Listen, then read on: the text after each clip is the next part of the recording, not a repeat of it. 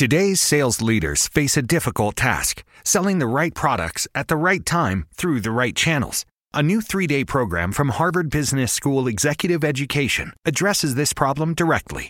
Join us on the Boston campus in August for Managing Sales Teams and Distribution Channels, where you will discover strategies that can lead to the best sales performance. Learn more by clicking the banner or visiting hbs.me slash sales. That's hbs.me slash sales.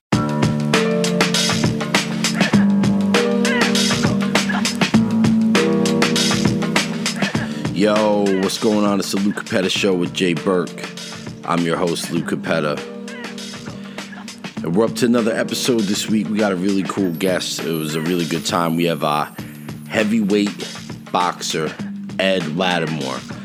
But he's not just a heavyweight boxer who happens to be 13 1 1 currently. He is also a motivational speaker and the author of three books, including his latest, Not Caring What Other People Think is a Superpower. He's a really personable, really inspiring guy who went through some tough times, turned his life around, and uh, he's got plans on getting back in the ring too, which is a good thing. So uh, Jay and I talked to him. We had a great time, and um, I hope you enjoy and, learn a couple things. As always, everybody, thank you once again for for showing love to the podcast. We really appreciate it. Um, you can find the podcast on iTunes, Google Play, Stitcher, Spreaker.com, and Podbean. And with that said, everybody, enjoy the show this week. Yo, welcome once again to the Lou Capetta Show with Jay Burke. I'm Lou. I'm Jay. Jay, would you tell us what we got going on this away? week? Yes, sir. All right, today we got a very special guest with us. Uh, a real renaissance man, I guess you could say. He's a professional heavyweight boxer, a student of physics, an author, a professional speaker, a veteran of the U.S. National Guard, a man who has almost 41,000 Twitter followers at this point. And uh, I guess I'd also throw out there life coach, Mr. Ed Latimore. Thank you for coming on. Yes, today. thank you. Hey, thank you, thank you guys for having me. You know, you were telling me before the show like where you were from. I didn't really hear the accent until just now, man. very cool, man. You know, because because the thing about accents, man, people really like like the sound of voices. Mm-hmm. And but but more than that, we like the sound of different voices. You know, as long as they're not like too obnoxious. I mean, right, right but but no, that, that, was cool, man. I, so I really got got a chance to, to really hear the guys from from Jersey. Jersey, yeah, we get uh, we get that a lot. I think I yeah. get it more than Jay does. Yeah. You ever you ever see uh, my favorite movie is Man on Fire? And, yeah. And there's a scene where he goes into the nightclub and the bouncer that he the first dude he shoots is this guy from Jersey, and he asks him like, "Where you from, boy?" He goes, "I'm from Jersey," and he said, "I mean, I can't even do the accent, but it, but it sounds just like that." That's awesome. Yeah, we I, we get that a lot. You'd be surprised though. Like I lived down south for a little while, and they just. uh they assumed it was a New York accent, and that's how I'm like, no, it's, I'm from Jersey. It's different. It's really different. I'm like, oh, it sounds the same, but yeah. So I think it's funny with accents. Like you know, I I was in uh, Virginia for like a week visiting somebody, and all of a sudden you start picking up. Oh that yeah, accent as you go. Like you become, yeah, you become yeah. that person. You know. I got some friends I went to high school with. I, hadn't seen them in ten years. A friend of ours got married, mm-hmm. and one of them had been living in England for like six years and all of a sudden everything is bloke this and bloody that. and I was like, "Whoa, man! You're like, like I know where you're from. Like, I, like we grew up together, yeah. and uh, you, you don't talk like that, man. And, but now she does. They'll so. say they'll say bloke in Pittsburgh much. No, I don't hear. Maybe it'll oh, make it come back. Who knows? So, are you are you still boxing? I know you're. I'm oh, a big. I'm a big okay. boxing fan, by the way. Just so so like I, I was very very. uh I love talking boxing. I'm not good at it, but I love watching it, and you know. So as far as where I'm going on boxing, I was just talking about this yesterday, mm-hmm. and that I always forget that when I say a thing or I think a thing, that the whole world doesn't know it because I'm kind of like naturally like wired in to Twitter all the time. Right. Mm-hmm. So I just kind of assume, you know, you, you know, you think something and then someone around you goes, "What did you say?" I was, I was just thinking out loud. Right. Well, that doesn't go to Twitter like that. Anyhow, right? Right. The the plan, and I, and I probably wasn't that explicit with it. The plan uh, was to take a year off mm-hmm. and then come back and and see where I would go with it. And during that year. Mm-hmm. I was working on other things in my life, particularly uh, finishing a, a large segment, the final segment of my degree. I'm in school now, right? For I have but six credits left, and I'm done. I'm free. I have a nice shiny piece of paper I can hang on the wall and say Nice. I did it, right? Good for you. Uh, but but I've been back in the gym part time training to get ready to fight again because you know I wasn't sure if I was going to come back and fight, but what one of the things I mean it's just uh, I can't just give up. There was that, Right. and, and everything else in my life did start going really well. So I was like, okay, there's really not a reason to go back now. I mean, before there, there was I was fighting to to make money, and now it's like, well, I don't really need to do that anymore. But what what really happened, what I'm what I'm so in love with now, is it's like taking that year off. I think gave my brain a chance to sit at the plateau it was at and assimilate all the different things that I had been trying to learn and integrate and work together seamlessly for, for 10 years because the way I can move and think and react and spar and everything right now, and this is just light work, is is far beyond what I ever thought I would be able to do. And, and, and like now I feel like the guys I watch on YouTube, like when I'm when I'm looking at some of the like like the Tyson clips or looking at some or looking at the way Holyfield bounces on his, his uh on his feet, or, or there's a James Toney clip I like when he James Toney is is the signature, you know, coming over the top of, the, of the jab or the lazy jab with the with the right counter. These are things that I have always wanted to do, but I didn't think I would ever be able to be ever uh, be able to do. And now it's like it, it's so awesome. It's all and I have more energy too. I'm just I'm excited to be there. And whatever happens for the second half of my career, I think it'll be fun and interesting. I just watched um, last night. I was going to Deontay ask you Wilder- that. Deontay Wilder uh, put down Ortiz in the Yeah. tenth round. That was that was a tough fight. I mean, it really hats off to Wilder. I mean, I think I don't think he, he silenced many of his critics, but it, in as far as I'm concerned, that was a legitimate fight and a legitimate win. And I just kept looking at it the whole time, going, "Man, this dude is six seven, man. I'm I'm six two on my tippy toes. Like I'm not." So I'm really, I'm really six one. Like according to the military, I'm six one. Right. Uh, I just, I, I think about that all the time. But I, but I know there's there's a place for everybody, and I, I've had success and fought the taller guys at the amateur, and then we go up, and you know whatever happens, happens. I want to be able to leave the sport knowing that I left it as developed as I could be with boxing, and I didn't Right. think I was at that point last year. I just I had to take the time off. I mean, it was you really you just run into a bit of a brick wall, and a, brick wall is probably the best word for it. There's a there's a video game series, uh, Xenosaga, and and I'm not just randomly referencing video games, but there's a, there's a review. Xenosaga is part of a series, and I'll never forget how the reviewer described the ending of Xenosaga. He said the characters went as far as they could go, and then the game ended. And I was like, "What? What an interesting like way to describe Yeah. a sequel."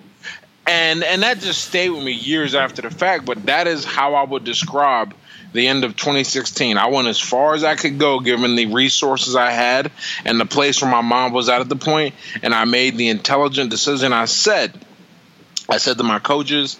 And I said to my girl and the people who were close to me, I said the best thing to happen to me because I fought one more time after I lost in uh, September. I fought one more time and I fought to a draw.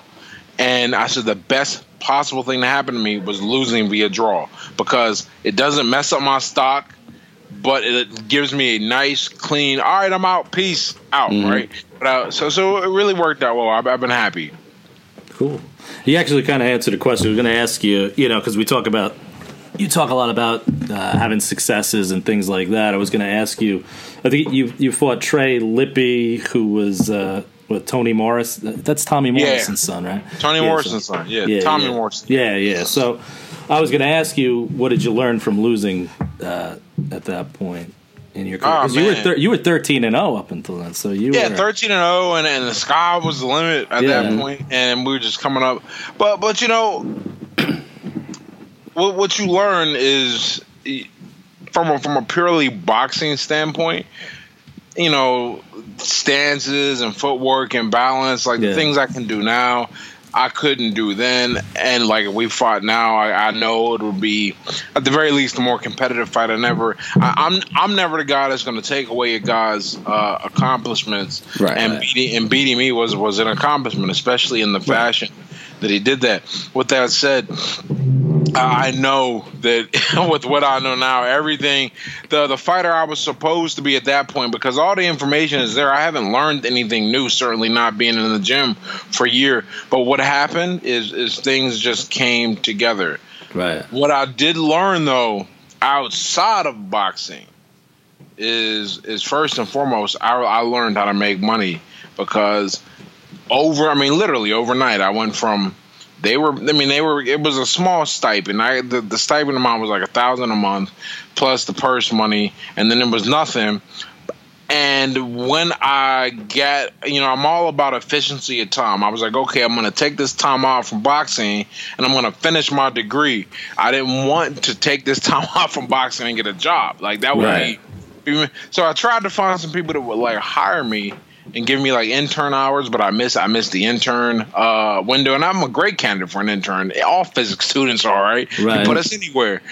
Uh, so, but I missed that, and no one wanted to hire me. And you know, I kind of worked this this crappy little delivery job on Amazon for like two weeks. And at this point, I was like, okay, this is really miserable. But I am way more talented than this. I'm way more talented than scraping Right. For somebody to to, to give me twelve dollars an hour. So I really went and worked and learned and hustled and, and really did. And it, and I went from, you know, I, I think I went into the to January. I mean, I was terrified, absolutely terrified that I was gonna have to like ask my girl for money or something. And that like no man wants to do that, Yeah. right? Yeah. and or or like be, be broke or I wasn't gonna be able to pay my bills or cover my insurance. Like I went from that point really scared to to I think about March, Marchish, man. It's uh, uh, because I had been tutoring and working online doing stuff, and I had really learned how to put my value out and, and collect on it. And that gave me a confidence that, like, Yeah. like it's one thing to think you can make money and to think you have a talent just because you have a degree or whatever, right? Totally different story when you when you know, okay. I need to get five hundred dollars, and I don't want to sell drugs. Uh, which, yeah. how am I gonna get it? And, and to know how to how to answer that that question. Yeah, well, you obviously are good with time because the list of accomplishments there. that Yeah, I that's read off, crazy. so- I like I was happy like last I went back to school too for a journalism degree and I was happy last semester I actually got to take a full class load and I'm looking at all the stuff that you've done and I'm like, "Oh my god, I'm so lazy." Like Oh man, well, well, well, you know, well, you know what? I, man, it's not a, it's, it's not even a laziness thing. It, it was like, it was like, you know, because I, I wasted, I, I- in my opinion, anyhow, Right. I wasted a lot of time, a lot of time drinking, a lot of time just being an asshole, you know, just, Amen. just, just, just living on the side. Uh, Did I swear on your show? I'm, No, no, no. Hey, listen, uh, you can say whatever you want. Watch. uh, Fuck you. Oh, all right, cool. I wasn't sure. Okay, great. But but I was at that position, and then I just woke up one day. I, I didn't really wake up one day. I mean, I I kind of have like a clear memory. I was standing at the counter. I was working at T-Mobile.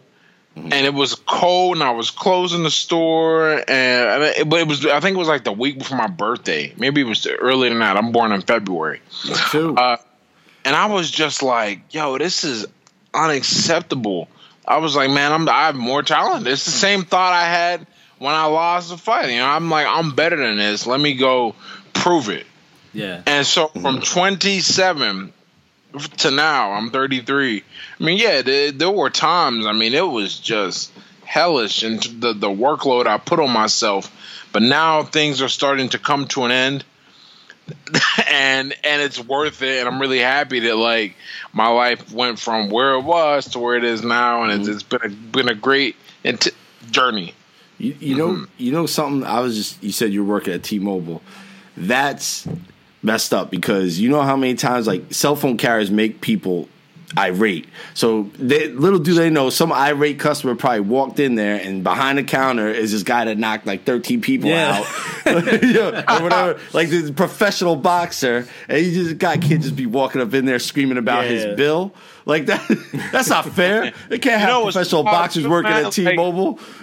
boxers man you don't make you don't really make any money fighting i think my first three fights i was i was working at t-mobile in fact in fact it was crazy Mm-hmm. i had my third fight i don't know we went out i was still drinking at this point had my third fight went out got got obliterated because we were celebrating i'm laying on my buddy's floor hung over like no other and my phone won't stop ringing I answer it and they're asking me to come in because somebody called off, and I said, "Yeah, I'm gonna go." Because you know that feeling Yeah. where you gotta work enough hours to make rent, but you don't really want to be there. You Yeah. hate your life. You go, and I was like, "Yeah, I'm, I'm Yeah. gonna take these hours." So, uh, so I went and did it. You know, but I'm happy to not. I don't think like that at all anymore, which is which is great because it really is a mindset too. Right. Right. Wait, so wait, so after night after you had the fight, so the next day after you fought, you went to work at T-Mobile. Oh yeah. Shit, man, I didn't. Even, I get a cold. I don't even want to go into work.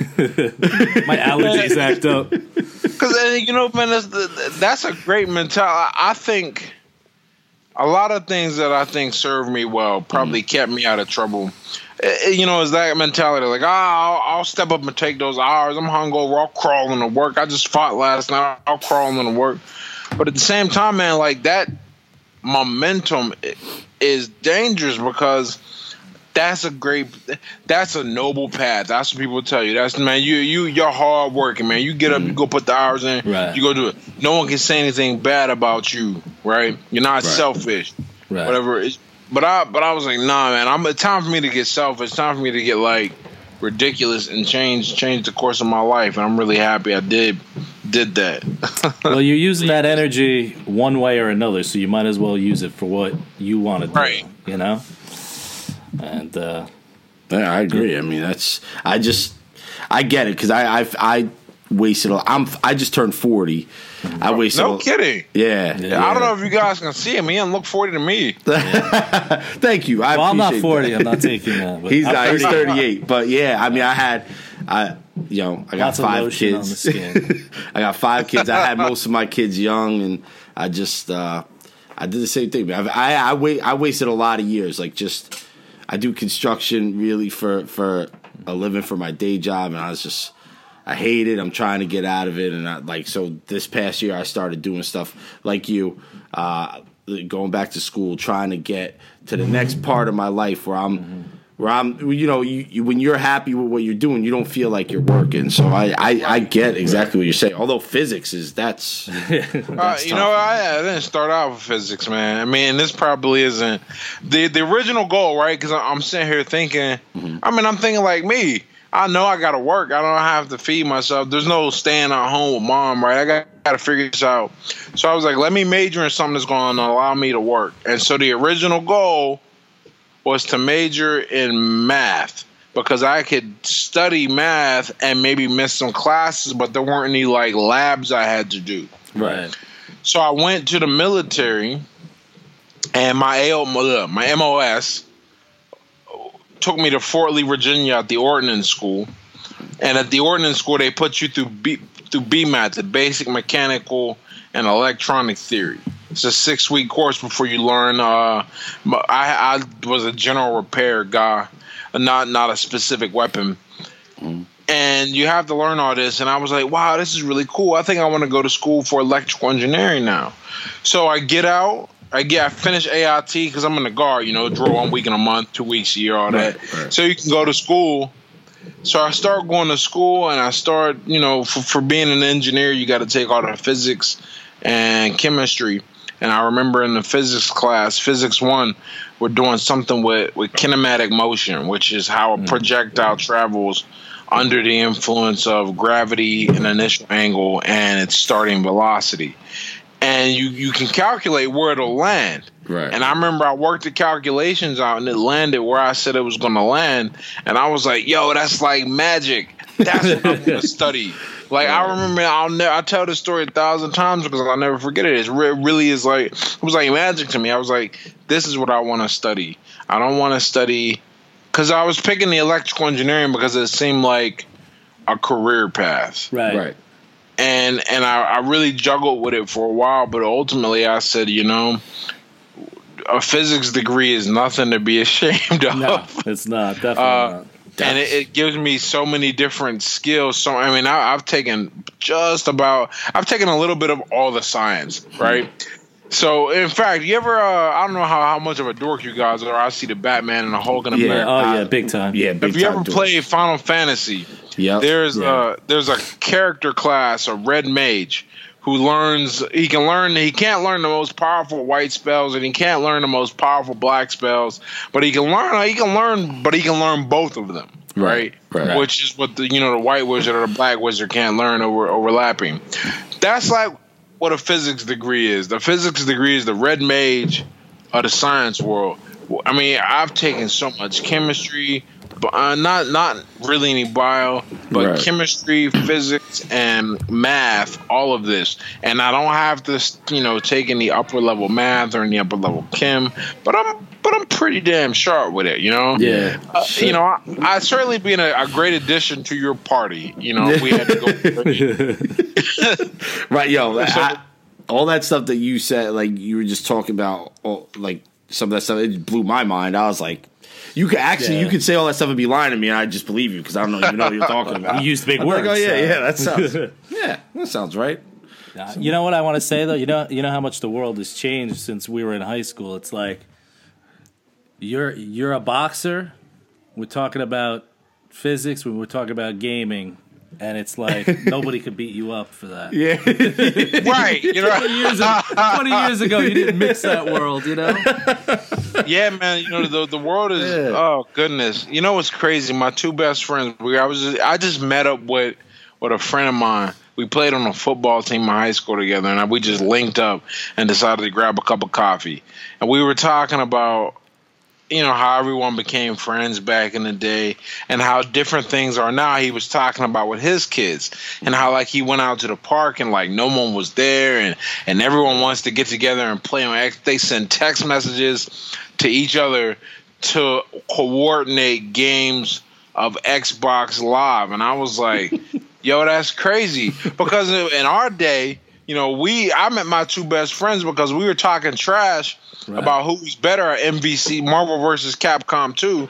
And so we said, we didn't have a network to settle that over, so we went to the arcade with other nerds and we settled it. We put the quarter up on the on the head of the oh, arcade there. yep. Turn. And you were polite because you were a person. It's not like today where everybody, you know, everybody is some kind of expletive on Xbox Live, and you're like, man, Yeah. I mean, God, God's it cracks me up, man. Like you'll hear somebody.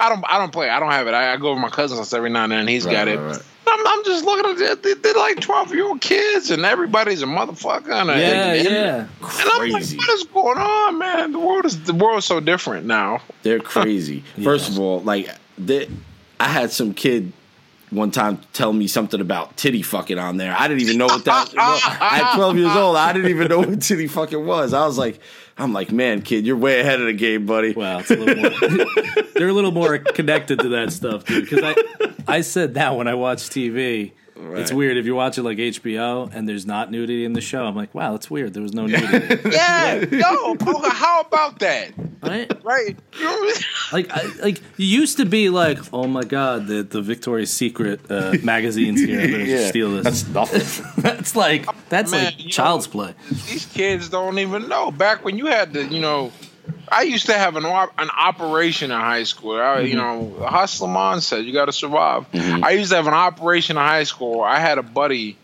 whose cousin worked in a porn shop, right? You mm-hmm. know, and he would bring these videos back. I take the videos, I set up two VCRs, and then when I got and I dubbed copies of them, I put together mixtapes, and I was selling my school. I mm-hmm. paid for a lot. I paid for my senior le- senior year this way, senior senior trip. And, and these kids today, man, they don't know nothing. There wasn't no Pornhub. What no Shit. X hamster man, whatever the hell is out there. what no X videos, none of that. And and now it's like and, and it's it's insidious because I, I think people have been creating some version of pornography since humanity, what humanity didn't have. And I always get into these debates with people about how if you don't consider the role that technology is playing in altering the landscape, then then you're you're a naive fool at best. These kids have unfettered access Agreed. To everything. I talk about this all to the time. everything, right? Yep. Like we were talking about, like just recently, I was talking to some guys about how, pretty much, you know, our generation is the last generation to have the ability to get a truly fresh start. Mm-hmm. But because now, you know, what between screenshots, social media, mm-hmm. and that's just the voluntary information. We're not talking Right. about go to the DMV or get your passport. Like you are tracked. They call it the electronic plantation. There is no escaping that. You're born onto it. And I was trying to explain to this guy, it's a default surveillance state. You don't even have to like Yeah, mess up. Now, you know, if you get pulled over, there's a someone can pull that record up, look like a civilian. They can Yeah. see it. Yep. So you know the, the, the game has changed, Well- like and not for the better. I think in many ways. I always I say with that with that stuff, as far as like the big data or the information and stuff, when you think about it, you got two free services like Google, Facebook, or Twitter. They're getting a lot of money and they don't charge you anything. So- exactly. How do they get that money? How much information trying- are they taking? And from that's that? what that's what Edward Snowden was trying to warn us about. Yeah, He Yeah. said, "Look, all these companies are taking your information, and they're giving it to the government, yep, and they they wanted them dead for that. They still won't give him a pardon. Yeah. yeah. They still won't let the man back in the U.S. And he, you know, I've I've, I've seen the movie and the documentary. Yeah. Did You you, know, see you it? can- I didn't. I didn't see the Snowden I, stuff. I didn't see the the movie, but I you know I know a lot about. Oh Snowden and yeah, stuff like and, that. and- and, you know, pretty much, you know, no matter how you look at it, you he did he was acting from his heart and what he thought was right. He wasn't. yeah, I think so too. He wasn't a traitor. He didn't go sell because if he was really a traitor, we'd have never heard about it. Right. Yeah. He, he'd have took that shit straight to the Russians. You know? yeah. Yeah. it's kind of like a bomb threat. You know, people go, "Oh, it's a bomb threat." I'm like, "Come on, man." When motherfuckers really want to blow shit up, they don't warn you, Exactly. right? It's That's just true. it's just like Edward Snowden. If he was really trying to, you know, commit an act of treason, you wouldn't know what he dropped. You wouldn't have been able to read about it. All you would have known is one day some Russians would have been knocking at your door talking about come outside and the women over here, the men like this, and that'd have been it. Mm-hmm. So I always felt kind of bad for him because he, he, you know, he uprooted his whole life doing what he thought was right, and it's kind of like a little Right. in the at the end of the day, I mean, at the end of the day, he knew, he knew, he knew, he knew the game. He was up one game, and he took the risk anyway. There wasn't a surprise. He took the risk anyway, knowing what the what it would be. So you, even if I didn't know anything about what he was trying to do, if you just told me there's this guy who intentionally dropped this info, knowing what he knew about how we operate. And was still ready to eat those consequences. That's, I mean, I respect it. I mean, now whether I agree with the, agree with the, uh, the details is a different story. Right, but right. I respect the act. Yeah, I agree. Which just goes to prove my point, which I've been saying this, and it, it's a saying that's never caught on, surprisingly. My own personal saying is sometimes honesty is the worst fucking policy. Oh, oh, oh, oh, yeah. Sometimes, not all the time, but sometimes it's, uh, you know. When you're finally caught, it's Yeah. good policy. Some, yeah, yeah. you know what they say, man. The the truth is probably. I always say this. The truth has probably sent more people to prison than it's ever set free. Damn, that's a that's a better thing. That's Yeah, better you than should mine. say it like that. No, yeah, no wonder, no, no wonder my saying's not getting any play. People out there are having better sayings than me. Shit, like I'm just saying though, like it, it really is seriously because if you think about it, like if you're married and your wife says, "Does this just make me look fat?" And if it does, you you don't say yes. Like honesty is not the best policy That's there. Right, and you know, I see, and, and a lot of that. I love those kind of questions in, in general Right. because you know it's like it's like levels. It's, it's levels to the conversation. I, I think I think if you don't have any life experience whatsoever, just like me. I'll tell you a story, right? Just to, to mm-hmm. illustrate these levels thing. My first girlfriend. You know what our biggest one of our biggest arguments was over and over again, and I was 19, right? So just to give you mm-hmm. some some info, Right. we used to argue because I would hate when she would ask me when, when I would go, "What do you want to eat?" and she would go, "I don't know. What do you want to eat? Where do you want to go?" And I'm like, uh-huh. "God damn it!" And, and one day I just flipped and lost it, and we just kept having fights about it. But the, but but there's levels. You got to understand what that conversation really is about. That conversation is about giving you the chance to kind of be like a man and lead, and it's not like, and she, and it's not like she knows that. It's like, here's the test, motherfucker, pass it. right. Like, no, Oh, it's I, not like I don't know said- about that. and it's it's not like you're studying on man. I can't. When she asks, "Where do you want to eat?" I'm gonna just I'm gonna know it, right? No, it's just a natural way we we play out and the way we work and deal with things. It's, it's sub communication. And and likewise, right? You know, back to what you're saying. Does that dress make me look fat? The man, okay. Look, eh, of course, whether it does or doesn't is kinda not the point that's just uh that, that's the first level of combo and that is never what the conversation's about Right. Right. right Like an onion. It- it- you know or can you can you peel away and get at it Right. because look man i'll tell you what nobody ever my girl ain't ever asked me that shit right because one uh, i would like to think that i don't i, I would like to think that's because uh i've presented myself as as a guy who would answer that question honestly. Now, when you when you set yourself up to look a certain, way, Right. you set yourself up to be perceived a certain way. When you basically when you are aware of the image you're presenting, you, you got to know how that's going to cut both ways. Because at the same time, right, I'm probably not going to hear, you know, about some type of emotional trauma Right. you know.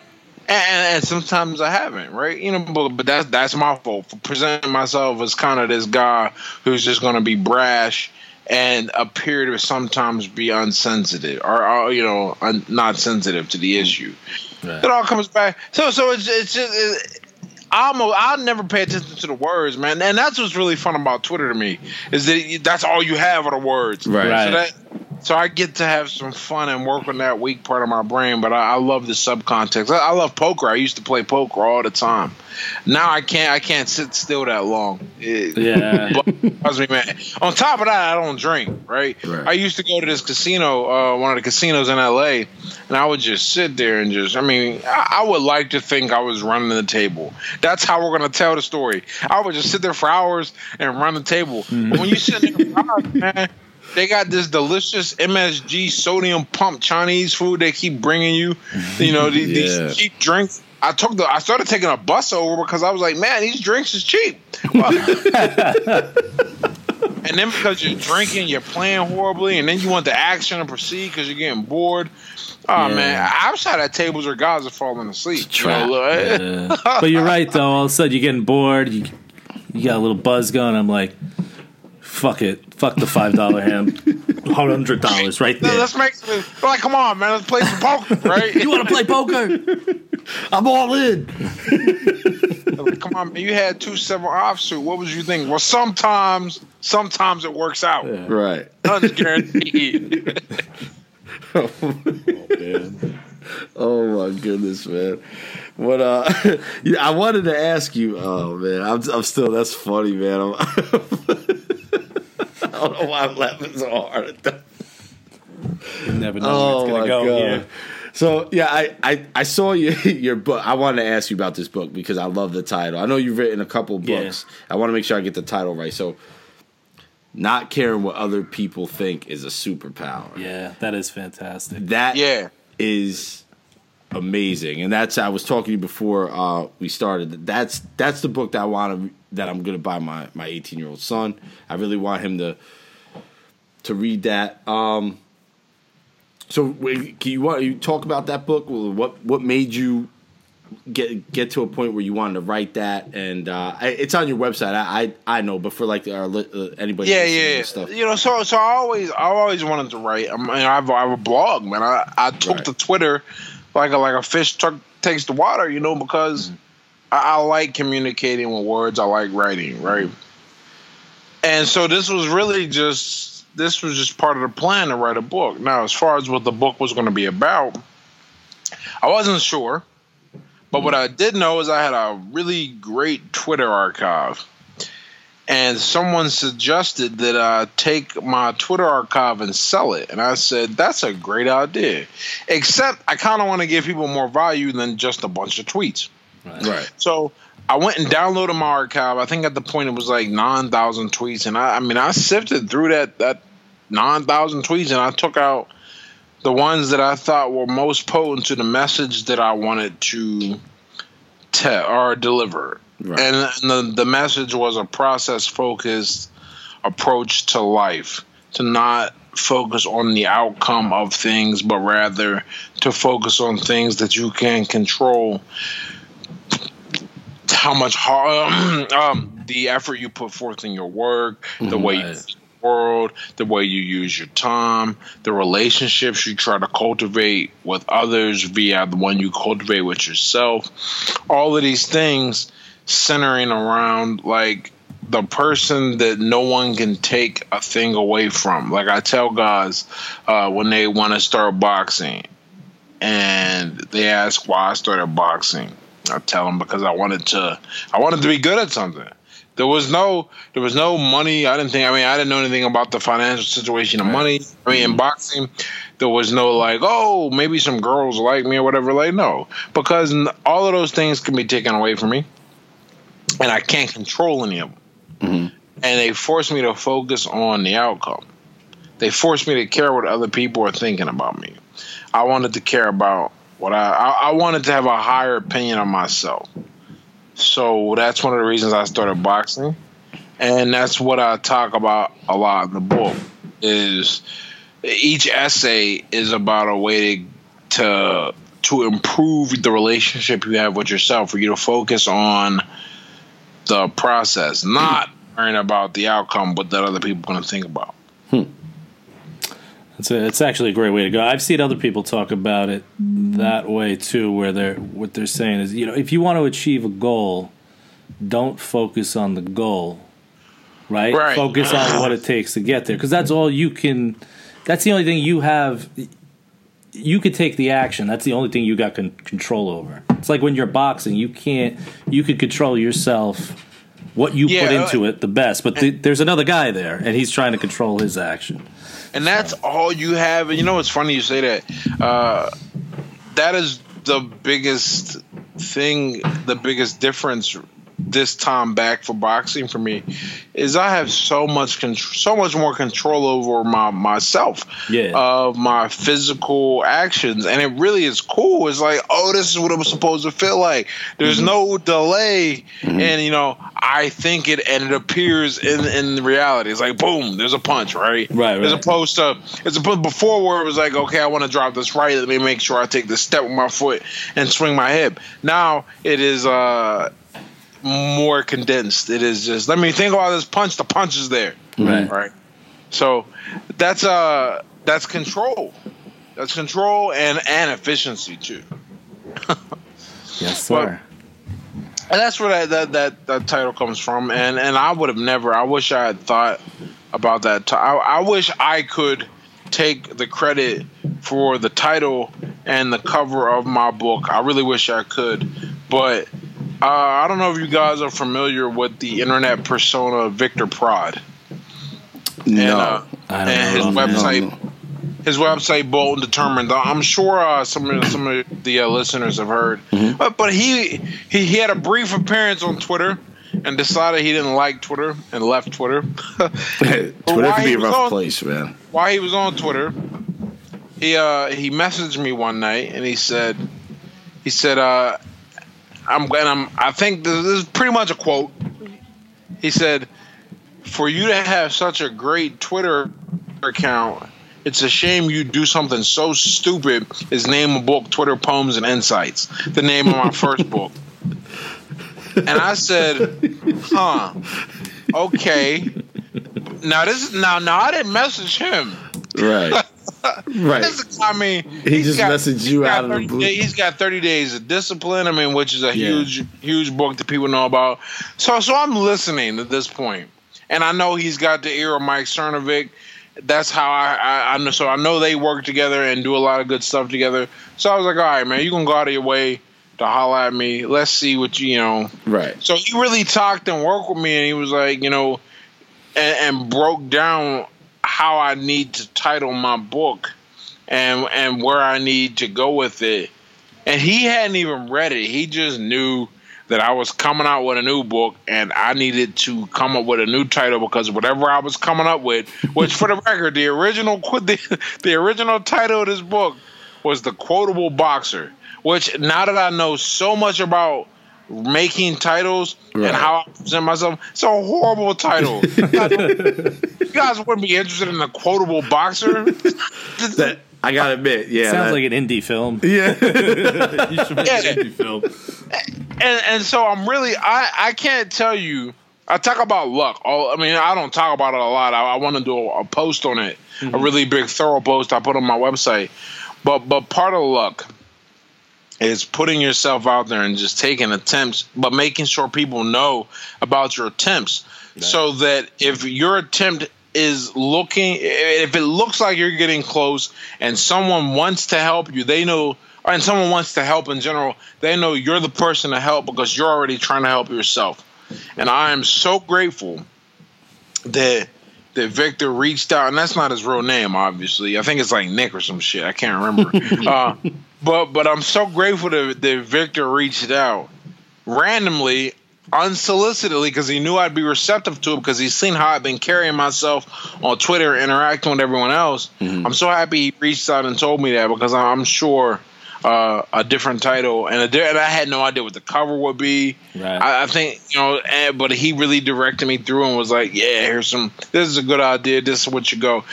And once nothing from it, I wrote him an email and told him I was like, "Dude, you know, the book's been out for like nine months. I'm still selling like 500 copies a month." And he's like, "Yeah, that's great. Good job." And I was like, "Dude, if you need me to kill somebody for you, just holler."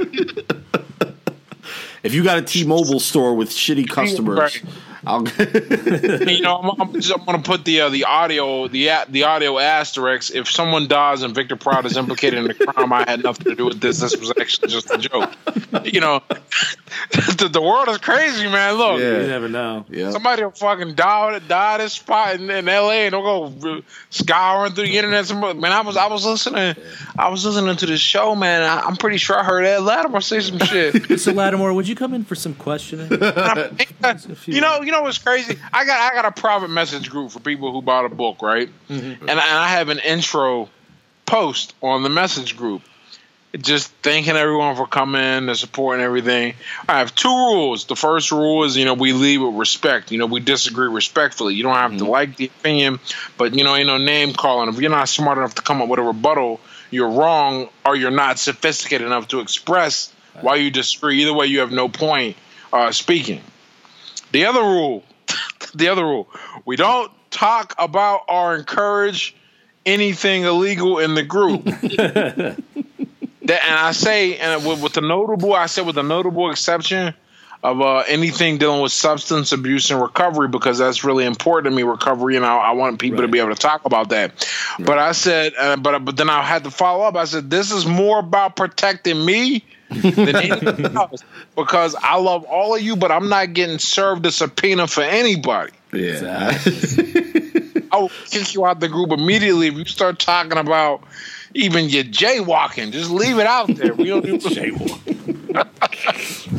Yeah, you know, you need to run Twitter with that with that rule about people uh, being able to disagree respectfully because that that seems that nobody Oh, be, is able to do that anymore. See, that's what they, they need a they need a pres. Twitter needs to listen to this and they, they need to hire you as like their their overseer and Right. CEO or I, you know, one of the things I think I, I try and I always try and look back and try to figure out why a certain thing is working. But I mean, you know, you always got to be aware of, of, sort of confirmation bias and all that. Mm-hmm. But uh, but I think I do know that based on like how my followers are split in terms of their personal politics and what they identify with. Mm uh, I think one of my strengths is that I'm I, I don't argue, I don't disrespect. I mean, for me, for you to get me to insult you, I, I mean, I've probably only done it like five times on this platform. Yeah. Mean, you gotta really try. I mean, I'll just block you. I mean, right. it's just not right. it's not worth loss of my peace of mind. On top of that, I've learned that like, look, there's people watching. There's people watching, right? Mm-hmm. And then they're they're taking cues, and I'm I'm learning this as weird as it is to think that there are adults doing this, but you know, better to to understand it and use it than to be blindsided by it. There are adults looking and watching, and people too, tweens, whatever, seeing how I do a thing, how I interact with with my group I'm following, and I don't think they're necessarily watching, going like, okay, however he does it is how we're gonna do it. Let's see what he does. Get mm-hmm. fired up. No, what I think I'm what I think I'm in a unique position to be able to do is to show people that not all disagreement has to be un, you know uncivil. Like like come on man, I'm from the projects. Like if I can talk to you and have a uh, normal yeah. conversation, you know, mm. what's keeping you? Why, why can't you just entertain the man's question? Right, without throwing your own personal bias in there or getting insulted by group. This is my favorite part of Twitter. You know, the whole if you throw a pack, you know, you've heard the saying, if you throw a rock into a pack of dogs, the one hit barks. Like, yeah. you make a blanket statement on Twitter. Yep. And people come out of left field disagreeing yeah. with you, and I was like, wow. Mm-hmm. I wasn't saying you specifically, yeah, who was a single mom with three different baby fathers. You know, yeah. I wasn't saying right. anything about you, but now you've outed yourself. Yeah, right, right, right. Like, just, just, just let it go, or unfollow me. Uh, but, but, either way, what, what I've learned, you know, I, have I've learned that the etiquette it's weird, man. People, there, there's not really. We, we, see, we're from a pre-internet generation, man. Yeah, we're and like we the last ones. Right. Like we we grew into it. We're like the or they call us the Oregon Trail generation. Right. Uh, because you know, if you grew up where everyone was excited in the morning to get on a computer and play Oregon Trail at school. I always died of dysentery. so, so it's the Oregon Trail generation, and, and so we don't. In, in our minds, there is a very clear disconnect between the physical world and the digital world. Yeah. Mm. It's yeah. not like that for people under 27. Like yeah. because they they grew up all they they knew social media from the jump. And 27 is not young. That's not like 17. Like, nah, yeah. man. That's that's almost 10 years you could vote. Yeah, you should know better. It's old enough to know better. That's right. 20 at 27 is when I was like, yeah, I'm probably drinking too much. Like, come on, man. Like, so so these are people these are people who to them everything is online. Mm-hmm. And and that's you know better or worse we can't eh, that's beyond debate at this point. Mm. So now right. we just use it. We use it and I try to use it to show that there is a way you don't have to be an asshole. Right. You, well, the thing for me is like eh, it's such a good platform to go back and forth, but you know, you say something and then the first thing I see is like hey, fuckhead, you're wrong. beat this. right. Like I'm supposed to like, get past that. Where am I going to get past hey, fuckhead, and then read what you have to say? You, you ever see? I mean? you, ever, you ever see that meme uh, from from Anchorman where it's like, boy, well that escalated yeah. quickly, and I'm like, wow, like like so many times you're just like, where did this come from? I have a theory too. Here's the other theory that I have is that when we were younger, right? Used to be able to check people. You know, right. used right. to like there used to be a line that you crossed, and you know, and it, you know, I, have lived a lot of, I grew up in a lot of places. I, I moved around a lot. I, I, lived in very bad areas and, and, very nice areas. But when you were young, there was always that line that, that you crossed True. where somebody had to check you, and then you know, right. you, you had to duke it out. So like, if you guys were face to face you don't have that anymore. There's no bullies in school. You're not allowed to like you know not that bullying is good, but you know you're not allowed to There's zero. but there's there's no tolerance. physical there's no physical repercussion. Yeah, Exactly. exactly. And on top of that, you know, I don't know if it is a consequence or or it's just a correlation of, but but there's every everything is on the internet now, and on top of that, any type of aggression is now, from my understanding, treated a bit more severely yeah, than absolutely. it was like when we were in school. I mean, you show you used to be able to fight in the morning. You you go to go to in house for like two periods and you back in class the next day. Now it's a full blown investigation. Yeah, yeah. They time. they arrest the motherfucker. Look, man, I am once mm-hmm. again I am not saying it's right or wrong. I'm just merely looking at it and comparing it to how it was when we were kids. When we were kids, if look, if if I called your house and teased you on the phone, mm. first off, you're probably gonna try and whoop my ass the next day. if I do it, if I do it enough, you know, you know, we're gonna get the law involved. But if you kill yourself because I'm teasing you, the issue was not me teasing you. And to make it that way is unbelievably dishonest and it, it doesn't focus on the real issues that probably like I, I heard that story and then the story was tragic. That the, the, you know some kid killed herself because she was being teased on online. Mm-hmm. And i said man that's crazy. That's terrible. After i stopped having an emotional reaction i started thinking. I said how bad was this kid's lifestyle at home to where she thought that words said on the net well, you know instead of displacing herself. Now she's being you know getting getting messed up at school. That's a different thing right? But that's not how the story was presented. I said yo you know you got to get people involved. You got to look at what's really going on. Because when you when you when you fix something that's not the problem the real problem continues right. It's like a tip of an iceberg. It's just that little bit that you see, and then uh, underneath the stuff that you don't see. There, There's a lot. There's probably Right. a lot more. Yeah, I get I what was, you're saying. you know, I was, I was having a debate with some people about the whole, you know, because the big thing right now is the gun issue because of the shooting in Florida, and and I don't, you know, I'm from an inner city school, man. My school was the first one with metal detectors. I just, I, I don't. We dealt with the problem differently because the problem came to us differently Right. right. right? And and however they decide to deal with the problem is how they deal with the problem. But what I was trying to explain to somebody, I was like, look here, because the whole big thing was how annoying or not annoying is David Hogg, the guy, the, the face they're putting out there is the survivor this school shooting. Mm-hmm. Look, we, we, for us to focus on on like the NRA and gun rights in this country, yeah, you know, m- m- maybe maybe just maybe Americans do have too many guns. Look, Right. I'm not pro or anti-gun. All I'm saying is I've been to a few other countries, and America got guns like nobody else, Yeah. man. And it, it, it really is a thing here. With that said, I gave an I, I told him I said, look, if we're gonna focus on the NRA and gun rights, and this this cycle runs in there, because because that doesn't happen all the time, right? It's, mm. it's an isolated incident. Correct. that would be like that would be like if you go to a bar if somebody goes to a bar or not you somebody mm. somebody goes to a bar they get plastered.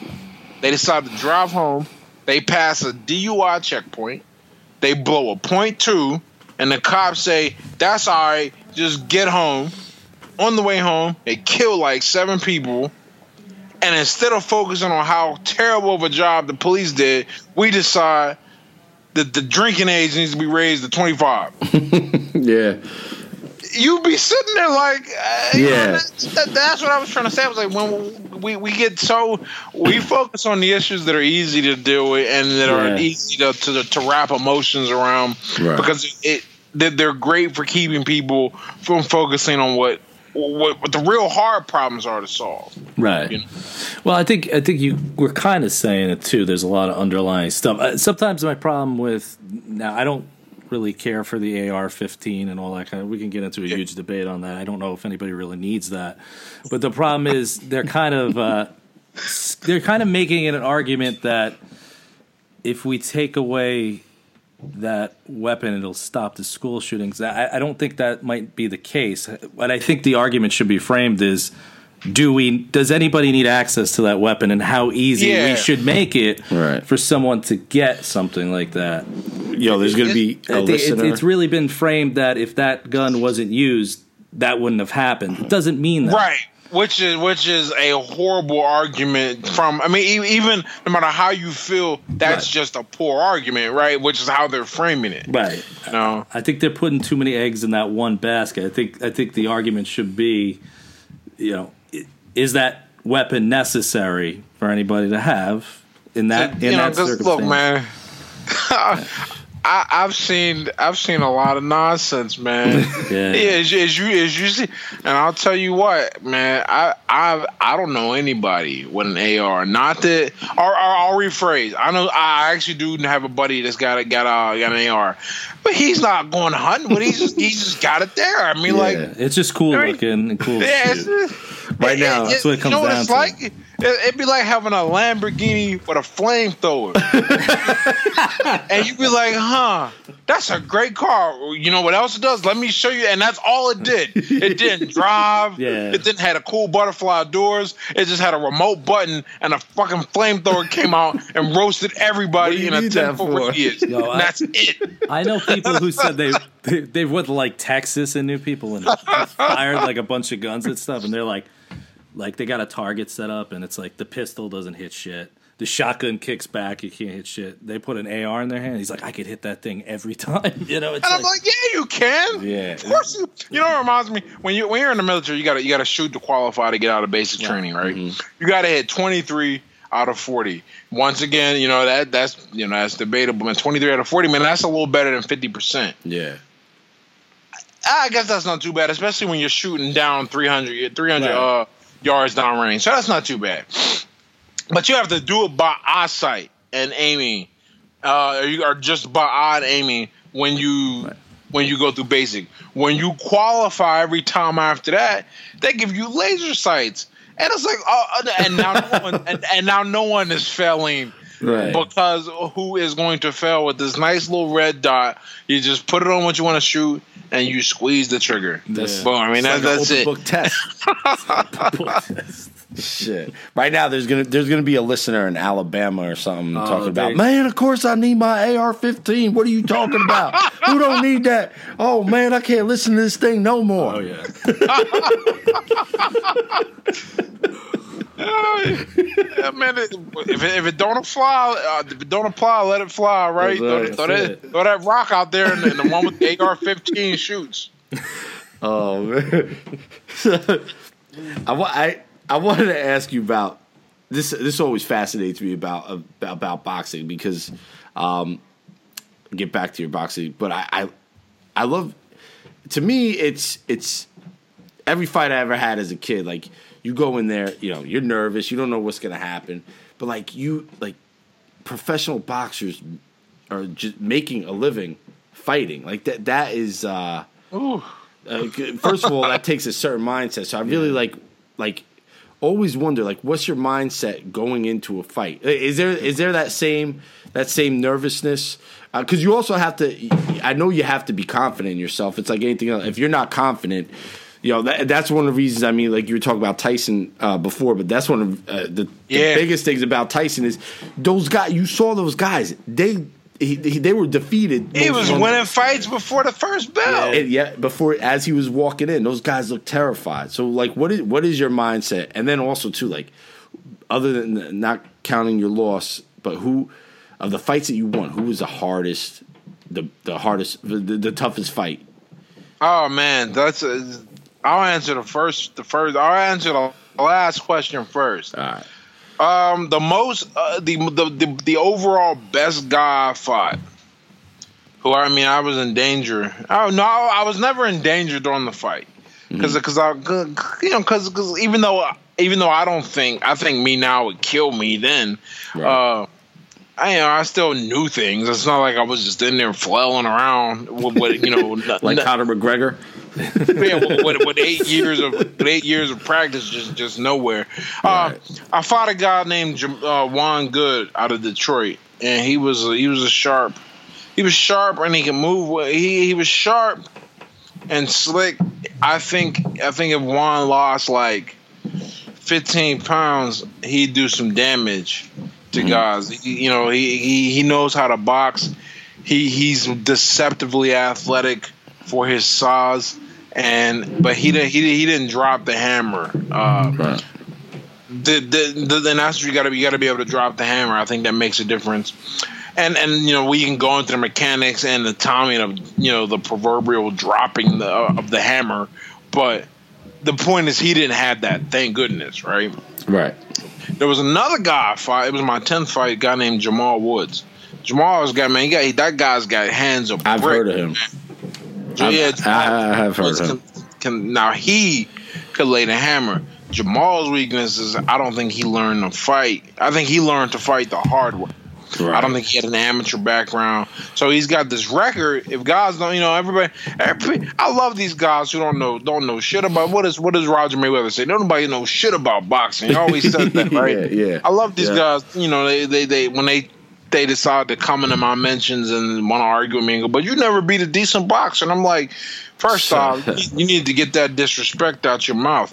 Any any guy that gets in the ring, uh, especially with, with ten ounce gloves on against another trained man, Yeah. uh, nah, man, the, the- Deserves respect. They might not be super skilled, but that's that's just disrespectful to say that.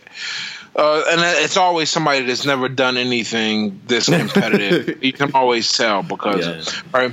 But but nah, well, Jamal could drop the hammer. Jamal's issue was, he, I, yeah, he. I don't think he really knew what he was what he was doing in terms of of how to fight, how to throw leverage, how to disrupt me. Because at that point, I mean, I'm pretty sure I won our fight on the strength of just jabs because I was still because I was still developing and learning how to throw a jab, and I was like, oh wow, this. Is, and then when I got, I was like, wait, you're telling me I can throw a shot that if I throw it perfectly, it makes it impossible to come back over the top and crack me if you're anything shorter than six five. Wow, let me do this right. so. So yeah, that's how I won a fight. It was like a, it was a unanimous decision. I think I won uh, four to two in terms of uh, round count. Now t- to your other question, uh, the mindset to go in there.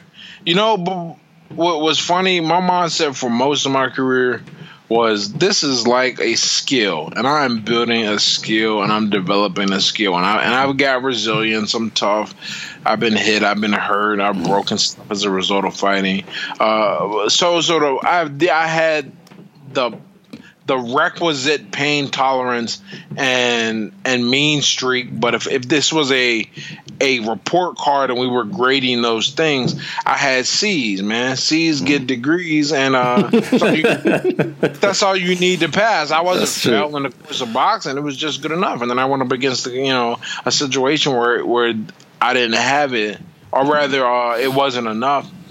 So I would say for the, the first nine, ten, eh, nine years of my career, I was fighting with the mentality that I'm in there kind of like a game. And, I, and when I say game, I don't mean I'm playing. I mean uh, there is a move, another move is made. Pure game theory, basically trying to maximize competitive advantage. Right. Yeah, yeah, that's all dead now.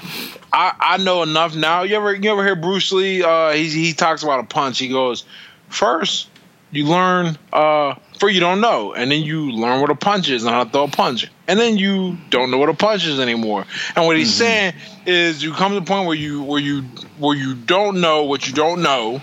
Mm-hmm. And then you know what you don't know. Right. or, or rather you or rather you know what you don't know.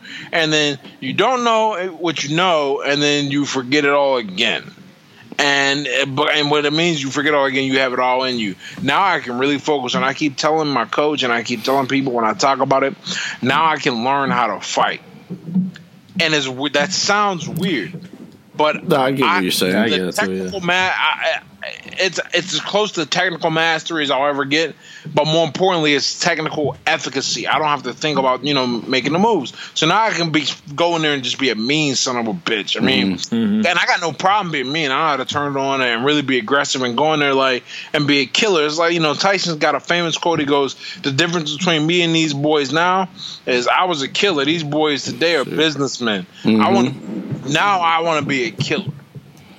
And I think I can be a killer. But before, but just because of the way I'm designed, the way I think, the way I interact with the world, it was all you know. My whole mentality was always, you know, learn the technique and everything first, Right. Right. and then go. But now, I mean, it's so fun too. I mean, I, I just go in there and I do 15, 20 rounds without thinking. And before that took a lot of energy, and now it's just like, ah, ah let's have some more. What's more? now, I now I have to decide when to leave as opposed to like being too tired to continue. which is Right. a good place to be. Yeah, definitely. I would pass out after one round. Yeah, when- uh, I'm I'm more about like I had to run down the block in the rain the other day, and it Yeah. was horrible. oh horrible. that's awful. Yeah, no, that's tough. That's tough though. That is tough. But, uh, you know, I did want to ask you about. I know you do some speaking, some professional speaking and stuff Mm-hmm. like that. So, where are you doing that? And uh, you have anything upcoming that you're doing with that? Uh, you know, I, I'm doing it wherever I get asked to. You know, I, I okay, so so I'm gonna let I'm, I'm about to drop a little secret about Oh, about my my career and all that stuff that's been going on. Um, this isn't really a secret. I'm just being silly. But felt like we were doing an expose. Yeah, you put a lot of pressure on me. I'm not. I'm not. I felt like I should have had like that breaking news thing. That. dun, dun, dun, dun. but but for the past uh, three years, I guess I've been doing different. I've been a, a guest on different shows and podcasts of this nature, and I have not asked to be on a single one. Every single person has come like, "Hey, we should chat and have a good time." And I don't say that to be any kind of arrogant or bragger. I say that to just point out that I'm very fortunate that I live in an age where I can express myself in one medium, words, uh, writing, and that leads to people being interested in having a conversation with me in another medium. And that's very cool. My speaking has taken that exact route. Mm-hmm. Like exact route. The first the very first public speaking thing I did was a, a tech conference last year in Boulder, Colorado.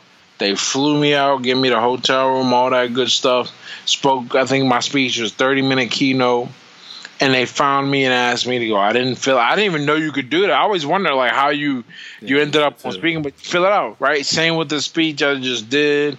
Uh, well, I guess I've done two in the past two weeks, uh, but both of those, you know, invitation.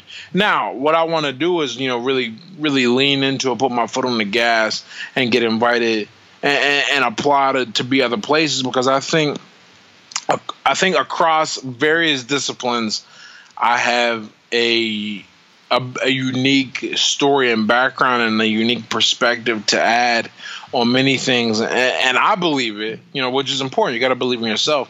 I believe that i'm a, a fantastic asset. Anyone will be lucky enough to sit and listen to me talk for 30 minutes. And i really like like uh I I was I don't know why I've been telling this story a lot lately, but I guess it's been highly relevant to whatever has been going on in my life. Uh, when, when my cousin turned, he had a my cousin turned thirty or something. I, I think it was his 30th birthday. I'm just saying that because it's an even number. Point is, we went to a casino, and we went to the casino because there was there's a buffet there, uh, the three the Three Rivers Casino, and he wanted to eat there, and we were sitting there waiting to be seated and there was this girl who was the hostess, and I was just talking to her, having a good time. Uh, not really flirting, not, not flirting with her at all. I mean, my girl at home, man. I'm like, I'm just having a conversation, and the mom's like, "You didn't have to flirt with her like crazy," and I'm like, first of all, you got to understand something." And I, and, I- and I was serious when I said this, and I wasn't Right. even thinking. I said, First of all, you got to understand something. I am probably the most interesting person she's going to meet today, and most likely in her entire life. And I really and I, and I really believe that. I, right? So so I think it comes through in in the way uh, I present my words and the way I talk. And you know, I call it the Hydra effect because it happens every time. What's going to happen is you're going to pu- put this this uh, show out, and I'll get two calls to be on somebody's podcast as a result of this. And then I'll do theirs and I'll get two more. You just keep cutting the head off, two Right. grow back in its place. That's it. and it's really awesome because I have so much fun. By the way, you know, and I'm not just saying this because you can go back and listen to like 50 of them. Mm. and you'll never hear me say this. This, this is probably the most fun I've had in, in one of the interviews. thank you. in time. Thank you. All right, but and anybody who listens, I'm not saying your show is boring. Yes, he is. You're about to get hit on Twitter. Don't check your Twitter. Psych.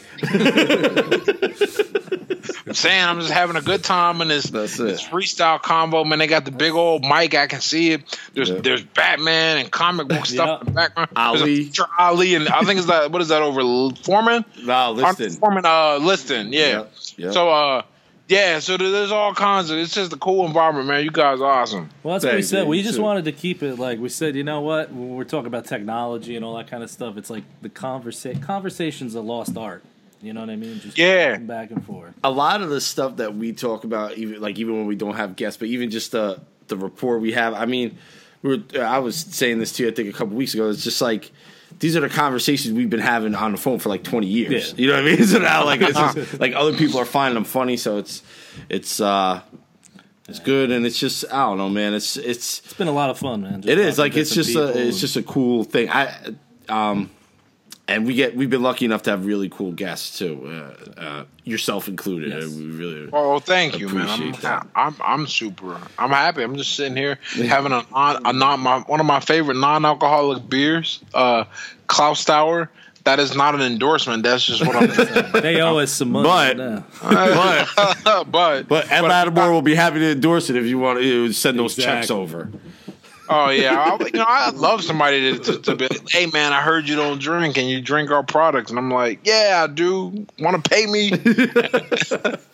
so What um uh what's what's next for you? Like what's your what's what's going on? what's This what's is- next? What's yeah, next? usually, so this is what we. This is how usually we wrap the show. We do like a little "What's next," and um, we have a, a, another uh, friend of ours who who does does uh, very at the end. He, he does a moral of the show. Remember how cartoons used to have morals at the end?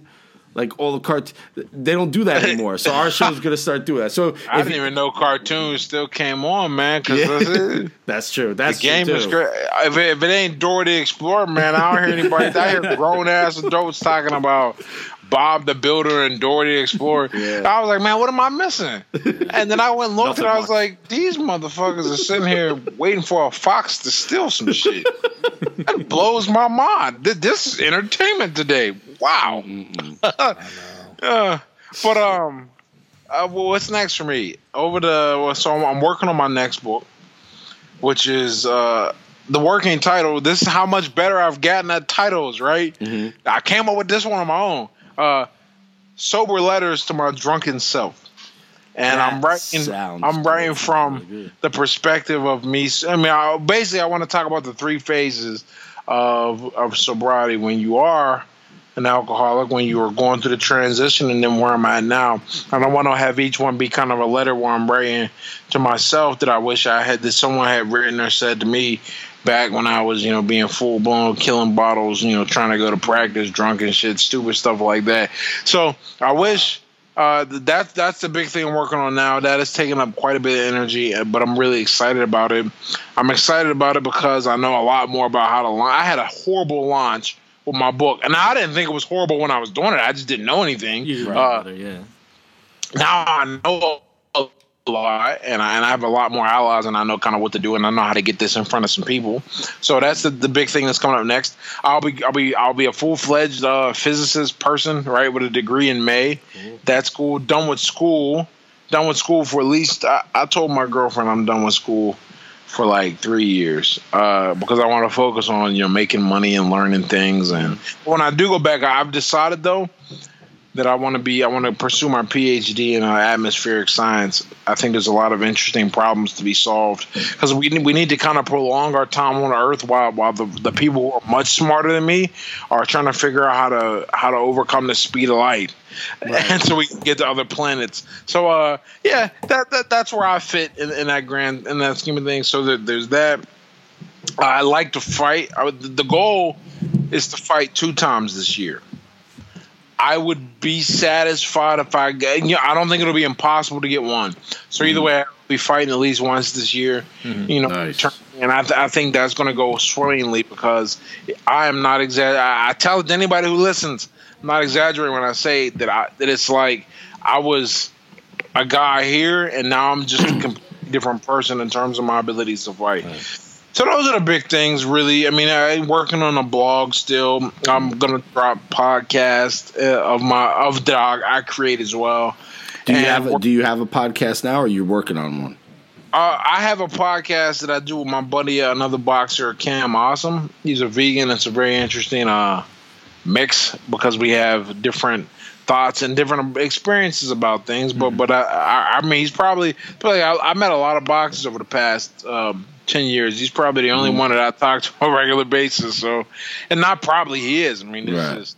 It's not even thing. But a good friend. We we were we were roommates out in L.A. That's how we met each other. Total uh, thing that worked that worked out the way. Uh, but, but but just just in general, I'll continuing to expand my my brand and my brand. I mean, so that people know what I'm saying because I think I have a lot of value. I just I just gave you know did this tweet thread where I was saying you know I'm not saying the N word anymore on Twitter because because enough people are seeing me that I don't want a few people to decide he's dropping the N word too much. Never mind the fact that I am an N word, right?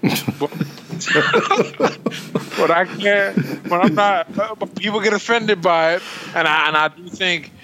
You know, you got to weigh out, as my buddy Tanner said, you got to weigh out the cost versus the value. Mm-hmm. And, and I think the value I get from just the, from typing that every now and then uh, is way less than the cost of doing it in terms of the people who I can reach and who I don't want someone to just write off some good information because I decided to express it.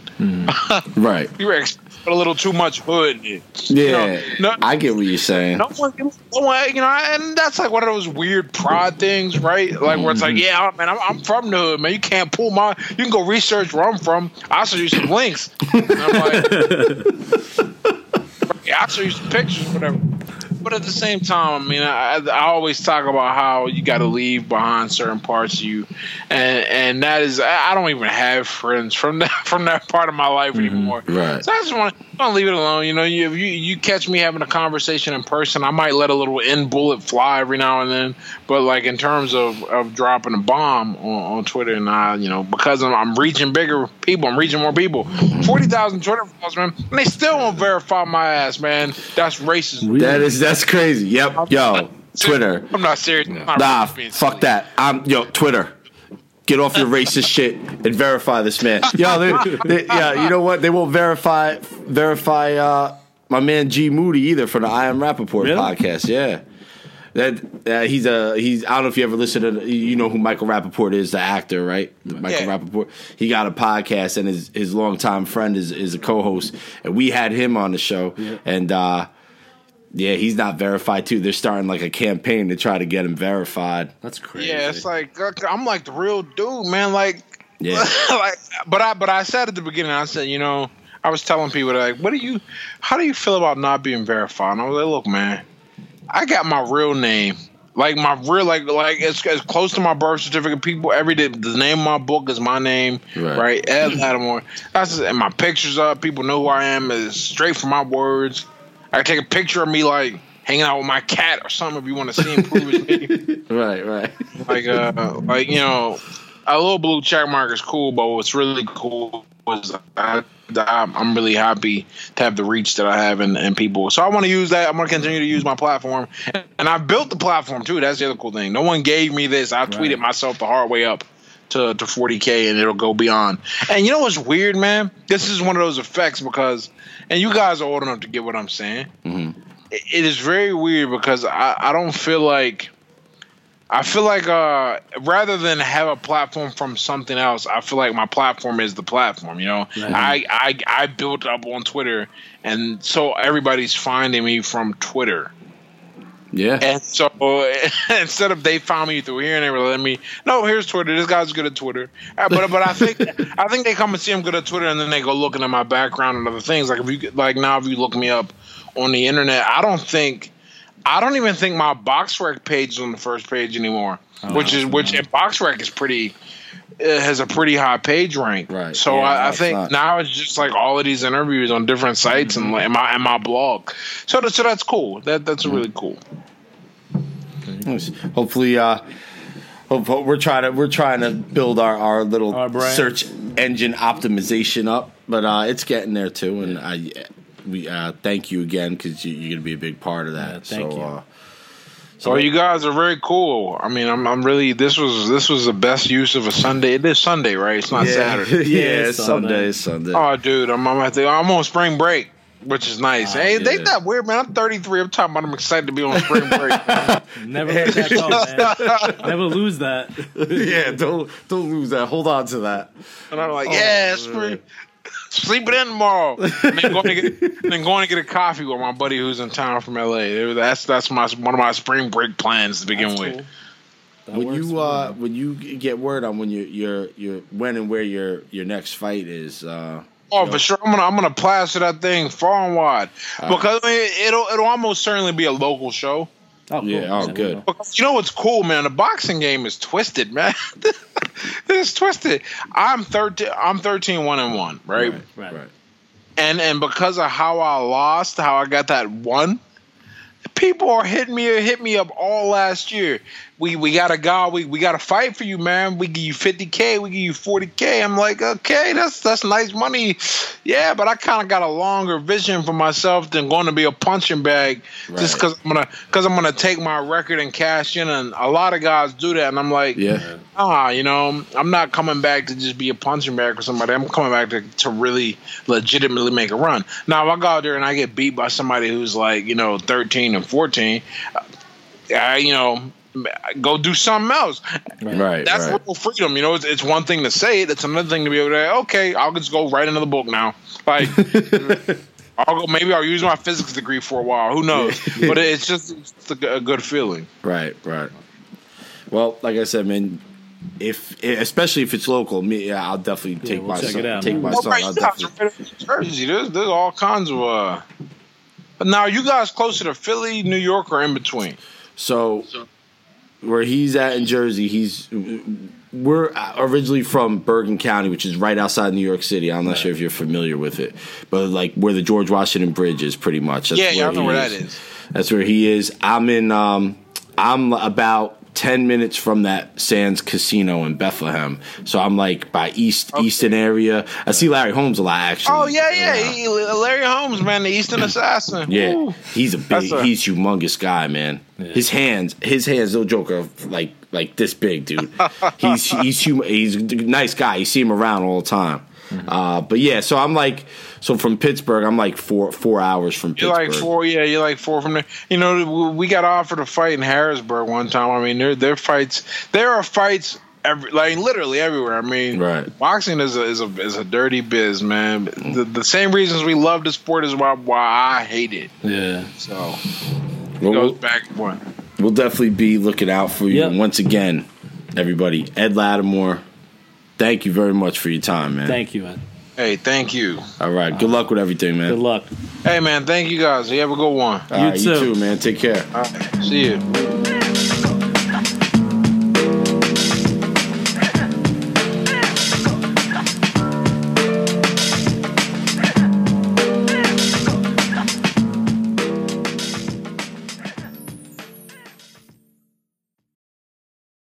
I'm all about low prices, but not in a cheap way, of course. I have this weird best value superpower. You name it, I can tell you exactly where to go. You need beer? Total Wine and More. Feeling like wine? Duh, Total Wine and More. Whether I'm spicing up game night or I'm grilling with my friends, Total Wine and More always has exactly what I need. Hey Ron, your best value superpower is called Total Wine and More, and we are now open in Reston. Click the banner or visit totalwine.com slash go dash Reston for more savings at our Reston store.